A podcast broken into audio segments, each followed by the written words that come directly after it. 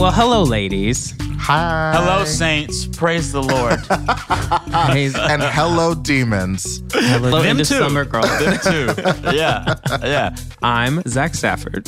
I'm Sam Sanders. And I'm Saeed Jones, and you, my loves, are listening to Vibe Check.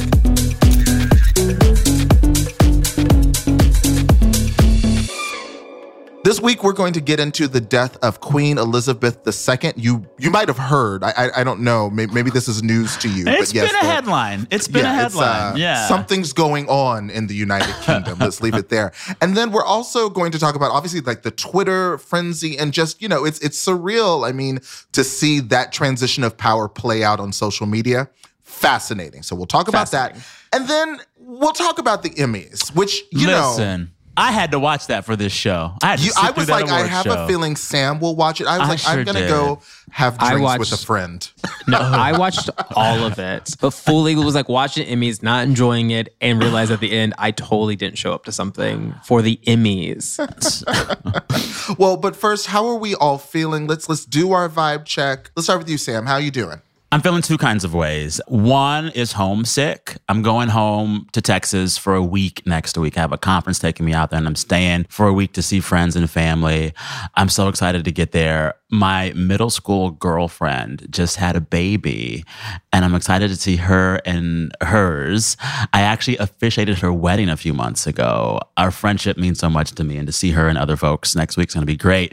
But even more than that, besides feeling homesick, I am feeling so happy for my friend, for my sister, for my confidant, Saeed Jones, whose book is out today. today, Alive at the End of the World, a wonderful, arresting book of poetry.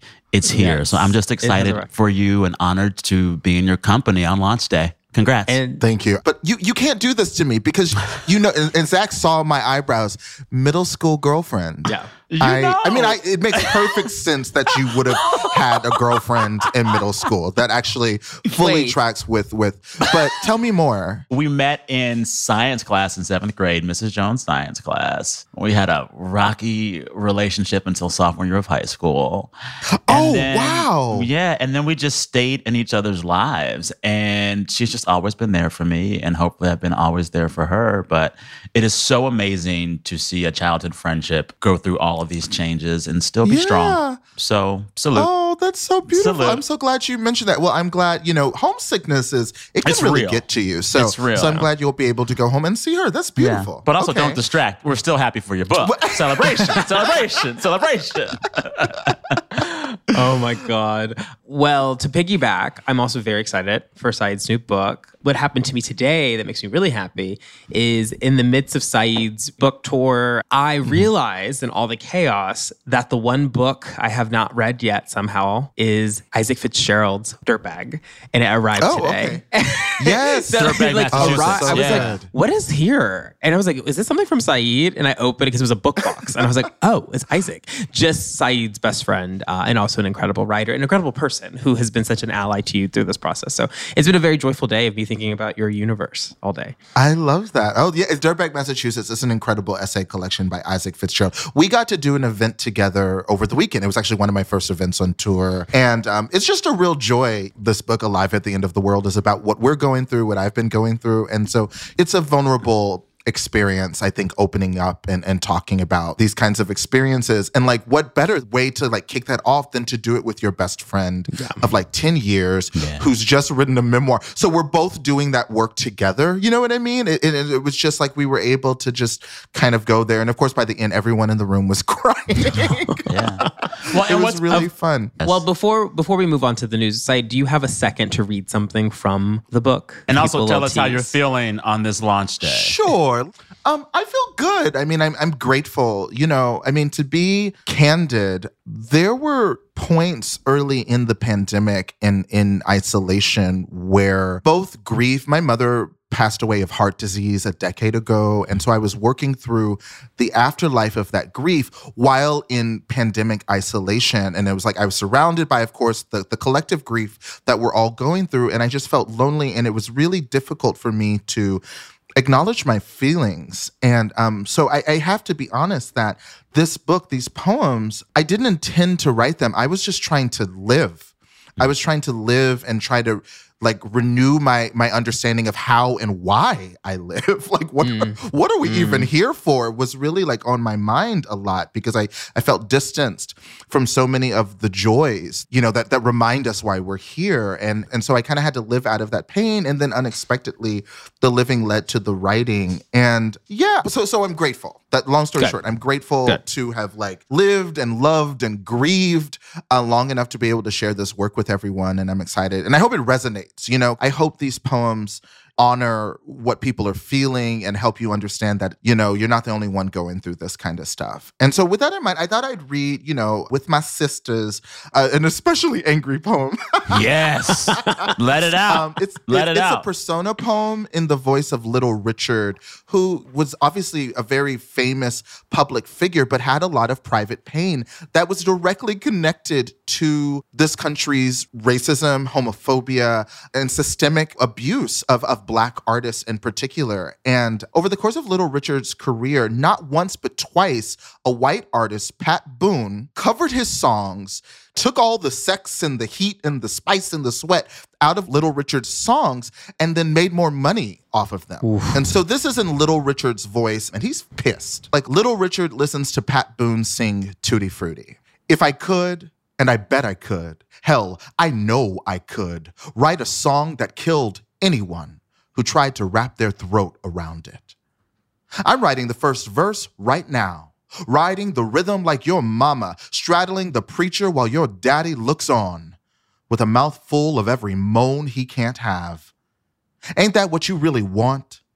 A stadium full of white people screaming your stage name and a smashed guitar where your dick used to be. Ain't that what you deserve? God is the only reason I haven't already held you down and spat the hook into your mouth like a poison that will kill us both. Woo. She was pissed. All right. The fire. I love she it. was pissed. I love it. Thank you. Everyone hearing this podcast, you got to get this book, Alive Yeah. at the End of the World. It's out right now. I want us to get to the first topic, which is the little old Queen of England. But before that, I want to thank every listener who was sent us here at the show fan mail and tweeted us and DM'd us. We appreciate you all so much.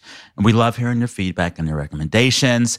Here's a favorite tweet that we got last week that we want to share with all of you. It comes from Carla Jimenez, and she wrote, on Twitter, quote, my favorite thing about Vibe Check from Sam Sanders and The Ferocity and Zach Stafford is that it feels like the best parts of the group chats with my most intellectual friends and my most ratchet friends. She us, sums it up perfectly. this is what we aspire to be. We're honored. Listen, we are so honored by all of your feedback and the fact that anyone listens to this little old show. Stay in touch with us at vibecheck at stitcher.com and tweet us with the hashtag vibecheckpod. All right, with that, let's get to it. All right, let's do it.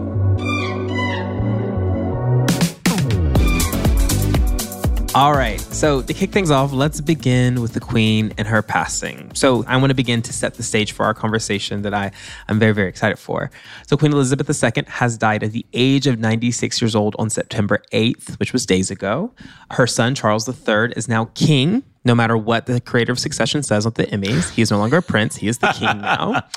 Um, and in the wake of the announcement of her death, we have seen, I have been surprised by an incredible uproar on Twitter that has been discussing very explicitly the complicated ways in which people of color have lived under the queen's reign for many, many, many years. This woman is the longest reigning queen in the history of the world. So this is a very big moment for all of us to consider what it means to even be a royal and why they even exist. During her reign, 20 countries gained their independence from the British royal family. And Barbados last year was the last country to cut their ties. And they went even so far to take the Queen's face off their money. There have been great conversations about reparations there, uh, but a lot of pain and a lot of retribution has happened.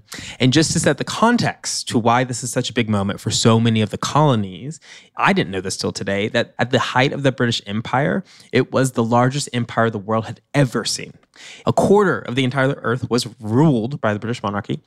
The queen was born four years later, which I think is really important context that she was Yes. born in the midst of the supreme ruling of this empire. And that's the queen. Well, and that's why I was so confused why anyone would question people who piled on upon her death. I think that there is this fiction that has been served to a lot of us over the years while she was reigning that her empire was a toothless one, that the monarchy was just a symbol, it was just a figurehead, but they weren't actually doing anything.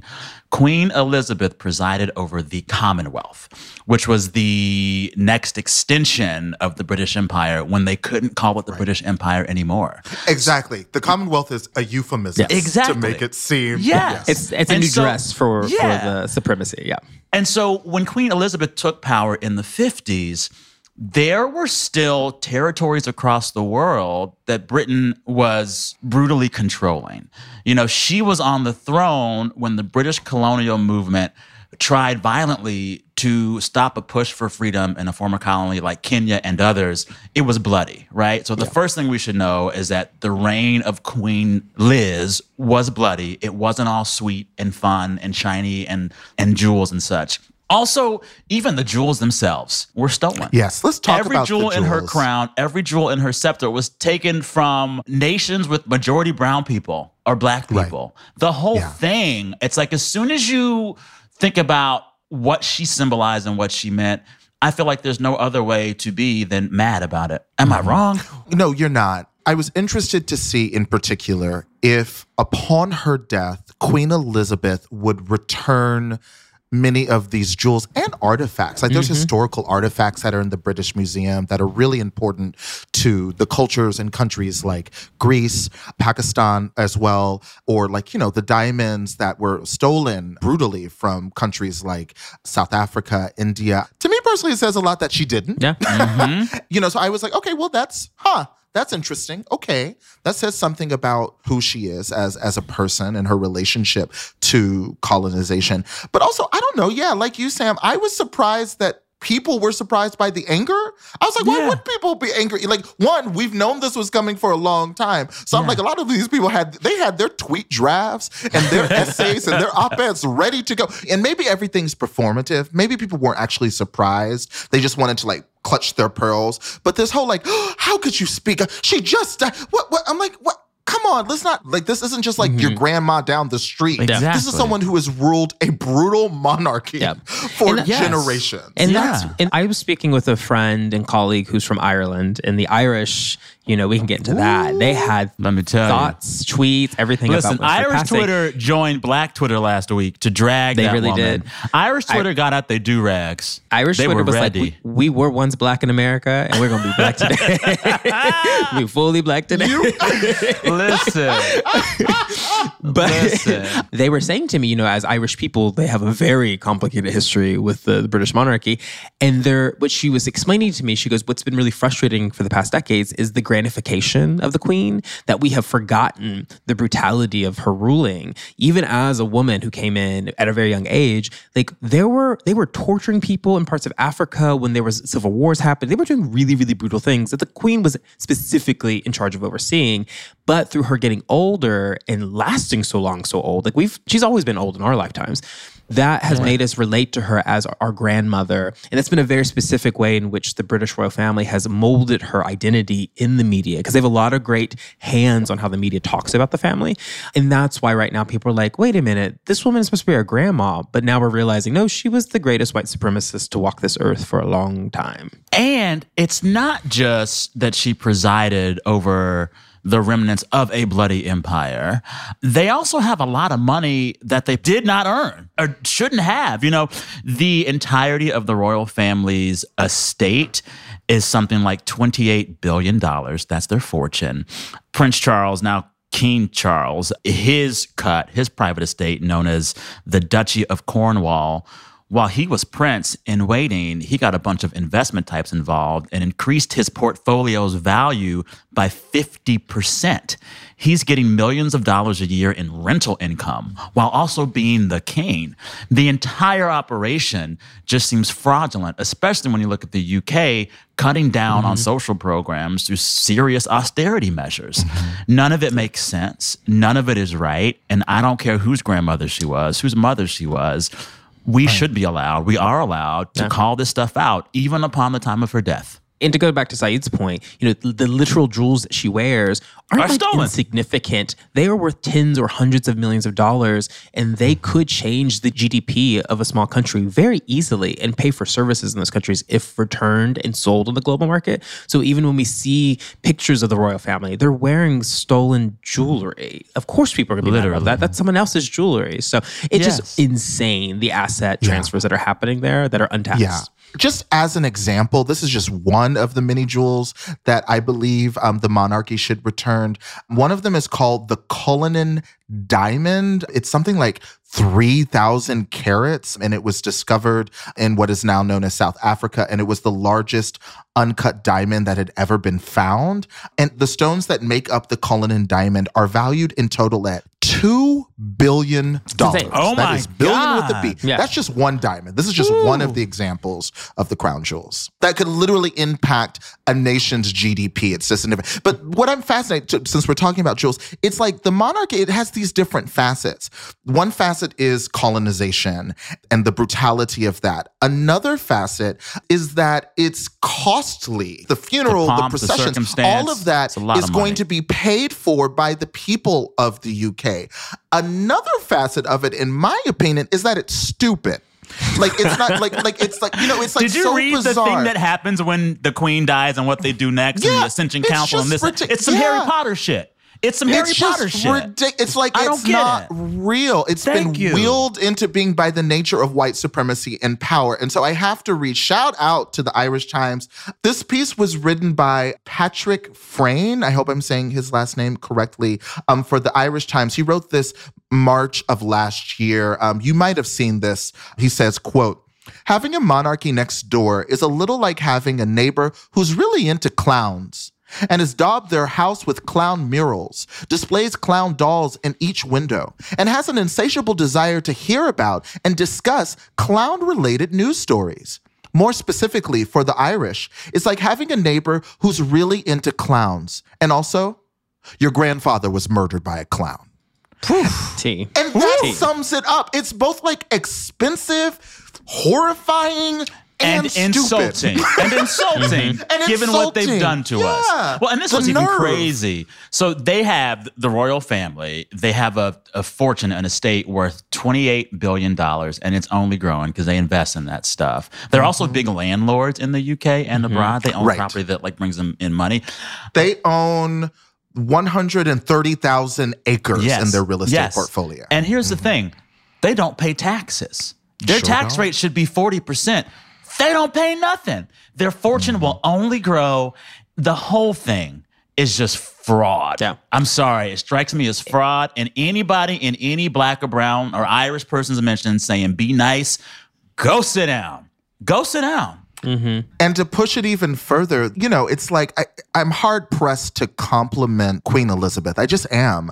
But I will say she was effective at creating a dignified, graceful veneer on like this impossible institution. Let's say she was very effective at the, the PR of kind of performing what came across, as you mentioned, this kind of elegant grandmother, you know, falsely apolitical figure. But you know who can't do that? Her son. Nope. So it's like on top of everything else, this new era, I'm like, oh, and we've already Well- seen like, you know, the clips being of Charles being rude to his servants. I'm He like, just oh no. Well, this is my question for both of you. You know, there have been some people saying the passing of the queen actually marks the cultural end or the end of the cultural significance of the monarchy because no one's going to care about Charles that much.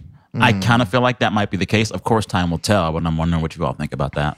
Oh, 100%. I think, you know, as we expose the white supremacy infrastructure of the monarchy, and now to have a man who is 70 something sit up there who's rude, not nice, and not hot, like try to rule from there, I think it's just going to become too on the nose that this is a patriarchal system that is really outdated, is out of touch. No one can even want to be around him or want to connect with him. So I think it is the end. The queen had that grandification and it made us be like, oh, my grandma's here. I'm going to let her pass. But Charles has never. Charles he is did that to Princess boss you hate. Diana. he's the Charles boss is that hate, boss but- you hate. One hundred And also percent, and also what he did, and what he did with Princess Diana, I have never forgiven. So you know that's where I stand with this. Favorite? yeah, I'm, Okay. I'm interested to see which country will be like the first country in the Commonwealth, like following like Barbados, uh, which will be the next country Yeah. to step away. What's interesting is everyone has to reprint their money now. Who has the queen on it? So, like, will people use this as a moment to reconsider what the future is, like other countries Well, have? Interesting. And didn't Barbados, when they left, they had the ceremony saying we're leaving the Commonwealth, we don't serve the Queen anymore. But like the next day or the same day, they like made Rihanna like their national hero. They like Yes. low key made Yes, Rihanna the they Queen. did. Know her. Yes, they did. They did. Yes, Know they her. did. They did. All right. Well, I think it's time for us to take a quick break. I need to refill my cup of tea because I think we're going to keep spilling some in the next segment here. So you all stay right there. We'll be right back.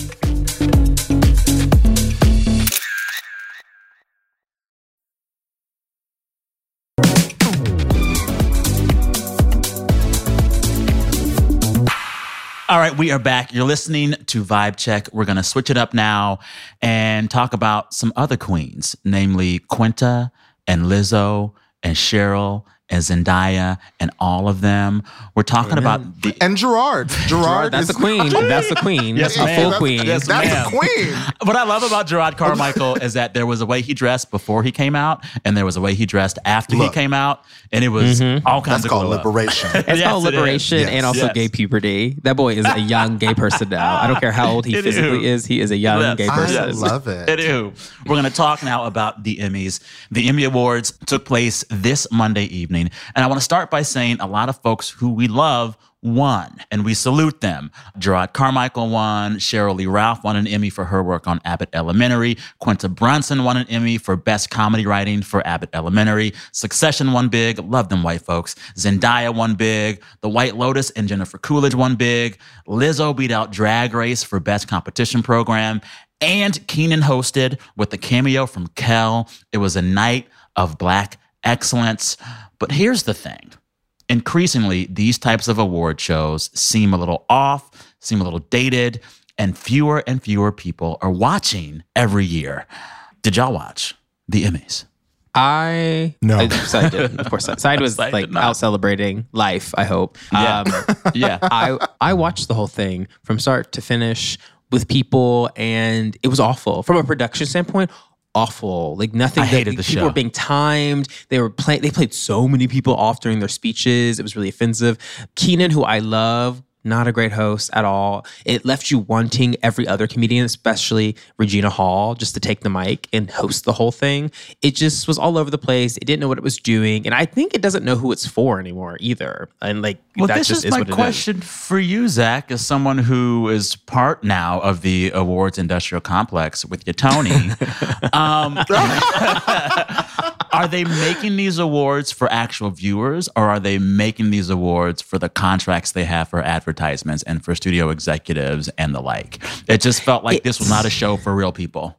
I agree with that so much. And I think what was so amazing about this year is that it did feel like you were seeing the business of Hollywood playing out in public, but they were trying to dress it up as entertainment. So the whole night was filled with a lot of jabs at Netflix. And why that's important is that this is the mm-hmm. Television Academy. The place that has been really disrupted the most by the rise of streaming is television. And they're having to sprint up because these networks, your lo- basic cable, have ruled supreme for decades unchallenged. And now services like Peacock, part of NBC, are having to sprint to make sense in the world while Netflix and all the others that are native digital are dominating them. Um, and it's also changed how televisions work. Like there were a lot of jokes from like Mindy Kaling who called everyone lazy in the room because they're doing eight episode seasons, not 22 when you used to do shows like The Office or other network hits where it was a mini living, Living single, Single, where people are working Will and Grace. constantly. Yeah, those like 23, 24 Yes. episodes. So that is why, like, through all of this, why Art queen, Quinta Brunson's rule last night of all the wins is so important and actually good for us as black people is that a network show, Abbott Elementary, was amazing and won all the awards it deserved and also showed network TV that they actually have power over these streamers. So we're seeing this business really play out right now. Well, and it could have been a moment where we celebrate the ways in which sometimes streaming and broadcast can work together for good. You know, Yeah. people's parents will watch Abbott on a terrestrial TV through ABC. Their kids might watch it on streaming through Hulu. That is kind of the ideal. That is a good thing.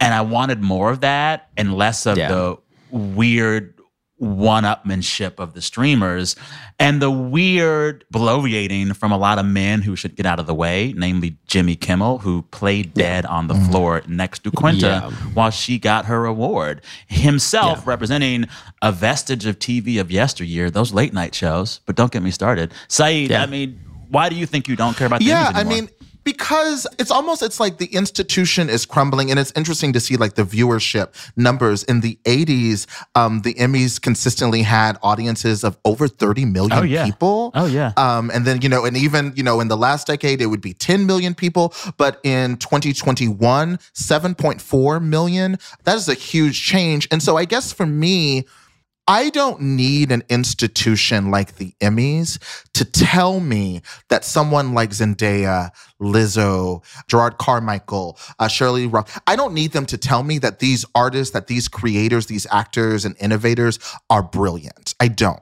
And I think we're realizing that increasingly. And it's almost like as the the institution of the Emmys and all of these award shows shrink down to size, instead what I'm noticing more and more is community and generational support. And I do think that's really beautiful. So it's like Quinta has said that with the show, part of her goal, one of the things she wanted to do was to create an opportunity for someone like Sheryl Lee Ralph, who's been, you know, an icon for all of Quinta. She Quinta was like, I'm trying to put Sheryl on. That's what I'm mm-hmm. really here to do. Mm-hmm. And I love that. And I love that when you real like when you look and you see like Quinta thanks someone like Larry mm-hmm. Wilmore, who mentored her. He also mentored Issa Rae. Like it's almost like as the institution of the Emmys is shrinking and looking smaller and more fragile, than the largesse of black love, black excellence, and camaraderie is becoming more and more visible. And just to piggyback off that, you know, also other people of color, like Korean communities or um, Squid Game won API big. communities, Yes. Asian folk also, and Bowen Yang was nominated and also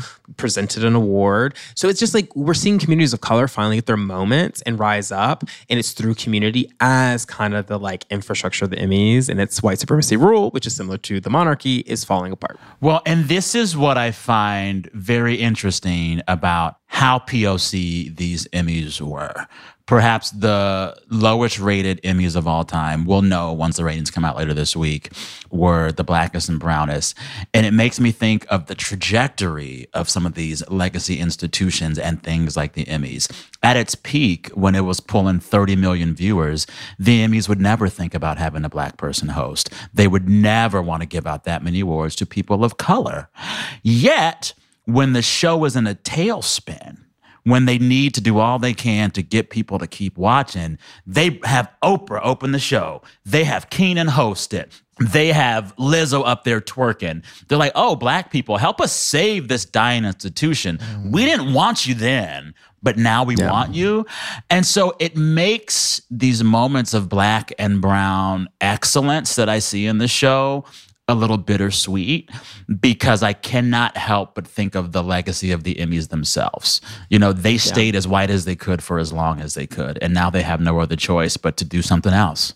I agree with that 100%. And something that people shouldn't read between the lines here is that as things get more POC, that's why viewership decreases. What you're seeing is that the lack of letting us in for a long time has created a mm-hmm. culture in which we never can expect ourselves. So then you have this one year where we're everywhere. You know, like my family back in Tennessee probably had no idea it was going to be this black. They had no, it's too late. It's and too then when late we're to there, ask us to what you watch saw in the now. speeches, we have to carry the show on our backs. So Sheryl Lee Ralph's speech was literally what live TV is made for. I think the Atlantic did a great write up analyzing it, and it was. It was dramatic. It was entertaining. Beautiful. It was planned. There were songs. It was incredible. To anyone who has ever, ever had a dream and thought your dream wasn't, wouldn't, couldn't come true, I am here to tell you that this is what believing looks like. This is what striving looks like. And don't you ever, ever give up on you. Thank you. Thank you. And, you know, people of color were just consistently performing and showing up in their awards. When you look at Michael Keaton, for instance, who won Best Outstanding Actor for his role in Dopesick, a show about the opioid crisis, that man, and I love Michael Keaton so much, so I say this with as much love as possible.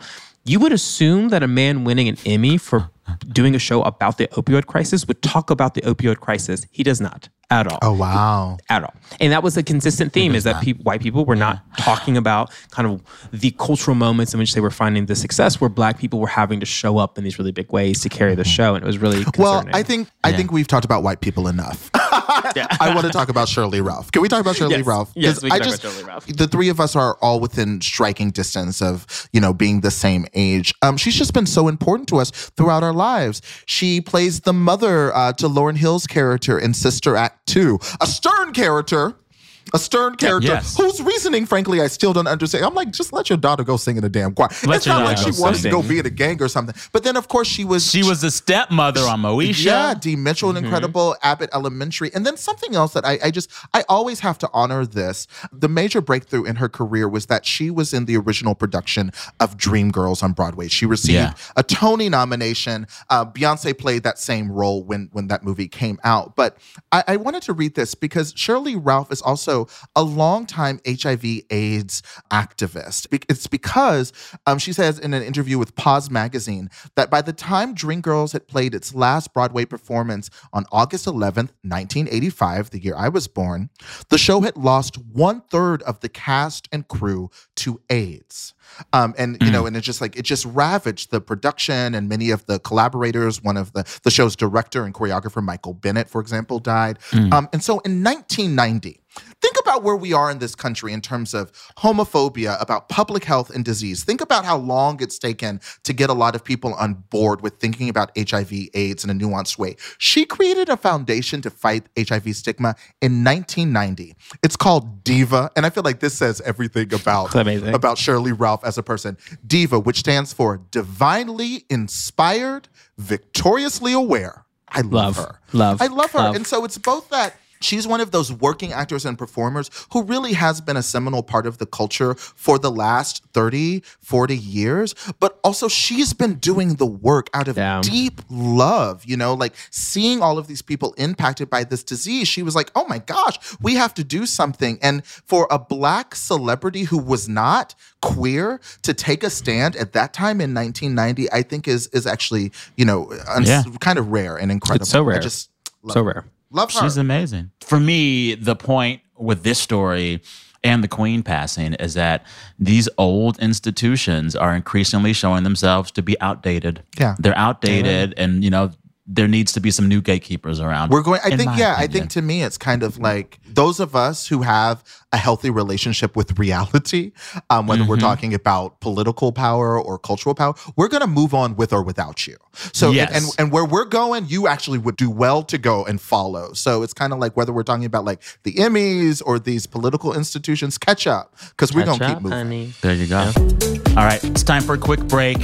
Do not go anywhere. We will be right back.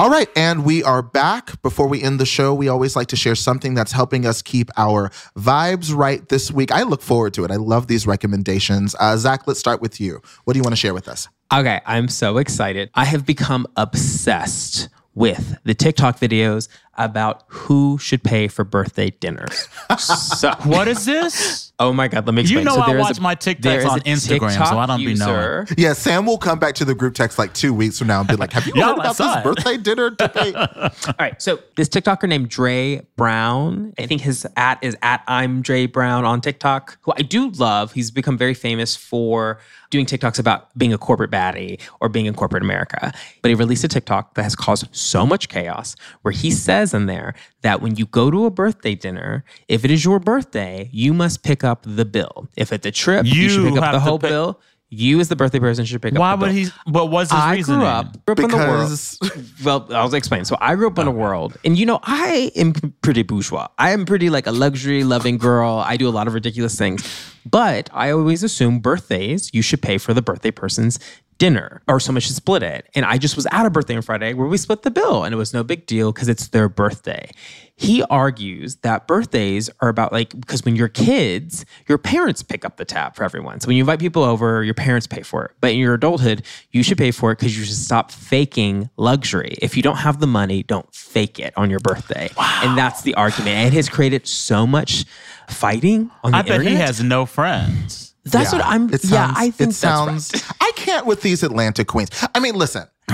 If on one hand, I will say, if I picked a Michelin reviewed, very expensive, da da da da da, and kind of wrangled and said, we're going to dinner here. And like, no, there was no input, no consideration about people's different price points. You know what I mean? Or, you know, um, insisted that we went on a vacation for, sure, I could see like, okay, well, Saeed, you really wanted this, and this is really out of people's price range. It's a pretty high demand. I could see maybe the host needing to at least participate in some way for paying for this. But I think generally, if you're just going to like a nice restaurant in your neighborhood or whatever, you know what I mean? That's the gift. Like, cause I don't, ex- if I have a birthday dinner, which is usually what I do, I don't expect gifts from my friends. I think the idea is that the gift is our time together. And Yeah. sure, it's nice if your friends pick up the tab. These Atlanta queens, I can't with them. They just argue over like these like paying for dinner things like every week on Twitter. I, I, can't they do, it. and I blame you know I blame Morehouse for this. I fully do. There's No, like no. this whole No, no. there's this whole No, idea, no. and what and it, do- this all does tie back to the Queen and white supremacy. The- It really does. Make it make sense. This Make idea- Never could I have guessed where this was going Wow. to go. You better no, stick it this really does landing, in terms of like you know there's this idea of respectability politics that like to perform wealth is to be to do certain things. And this idea that you have to be singular and that you have to reign over your friend group and pay for everything and dominate it is counteractive to a community driven friendship where we're all coming in and taking care of each other and lifting it up. So anyway that's where I'm really interested in. I'd love to hear what people think. Please tweet at us about birthdays. Do you pay or do you not pay? What's happening? Let me tell you my I whole can't believe that's what's whole helping you keep your take. vibe right. I'm like, Lord, It just like I just love the chaos of it. It just makes me feel good. it is very chaotic. well, we'll leave it there for now. Sam, what's what's your vibe rec for the week? I would love for everyone to just take a look at the back catalog of Sheryl Lee Ralph. I think a lot of viewers might have been introduced to her through Abbott Elementary, and she's lovely in that show. But Black America has known her as one of the premier mothers on TV for years. Perhaps my favorite role of her as a mother was the stepmother that she played on Moesha, a really, really, really good sitcom. Uh, but she's been doing this stuff for a long time. She's a TV legend. If you have the time, go watch her on TV. She's been doing the work for a while. And fun fact, when she won her Emmy this year, Sheryl Lee Ralph became the second black woman to win an Emmy in that category. The first was the actress Jackée Harry, who won for mm-hmm. her role in the show 227. Guess who was offered show. that role before Jackée got it? Sheryl Lee Ralph. Shirley Rao? This has been in the making forever. So my rack is all things Sheryl. Love her. I love that. And 227, that's another I That's mean, a good really show. important That's a really good show. Yeah, a lot of lineage from that. Mine is, I mean, you know, we're on a podcast and I love to, to shout out podcasts that I love. Uh, Death, Sex, and Money, a podcast from Anna Sale. It's been one of my favorite podcasts. Shout out to for Anna. We love her. We love Anna. I just think she's one of the best. To call her an interviewer, it actually feels like kind of diminishes what she does. I mean, I just I think she's very good at the art of of conversation, at the art of dialogue, often about very difficult subjects. But an episode that I listened to recently that I just think everyone should run and listen to or listen to it again. She interviewed the actor Niecy Nash and her wife. They recently got married, Jessica Betts. And so it's like, you know, just the story of of like their friendship before they were married. They were both, you know, going through a lot in their lives, how they got to know each other, and and how Niecy in particular, you know, initially like wasn't looking for a partner in Jessica, was just looking for a friend. And then, you know, just just hearing the conversation of the journey they go on and that moment where Niecy's like, wait a minute. am I in love with? Whoa, you know, it's just it's just so wonderful. And Anna has interviewed Niecy Nash, I think three times over the years. So, you know, this is like they, they get each other. You know what I mean? It almost Yeah. feels like old friends coming together and you're gonna laugh, you're gonna get emotional. And to be perfectly honest, by the end of that damn interview, I wanted a cigarette. I was like, in my Wow. next life, I hope I come back as a as a lesbian film baby because uh, Okay, they're okay. living. Uh, They're good. living. Jessica Betts like They are shares living. like some lyrics for a song she wrote inspired by Niecy, and it is Listen. so hot. I and have literally at one never point you had- hear Anna just go, "Woo!"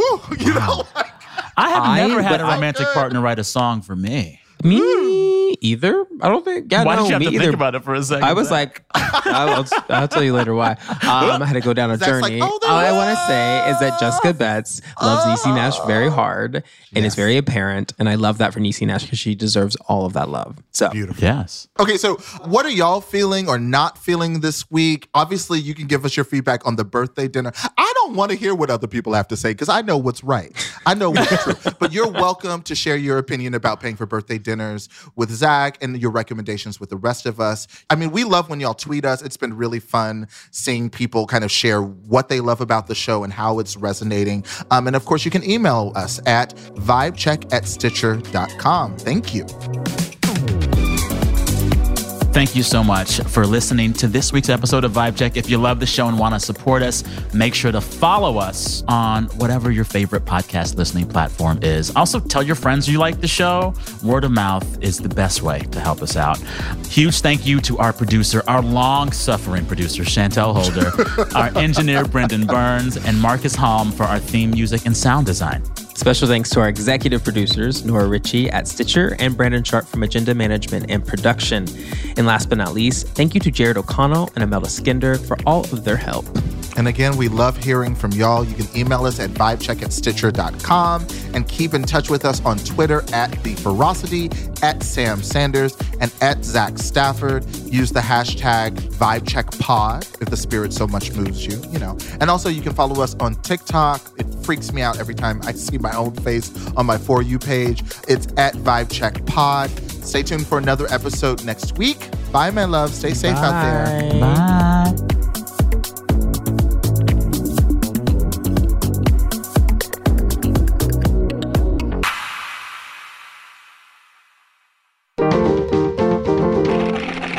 Stitcher.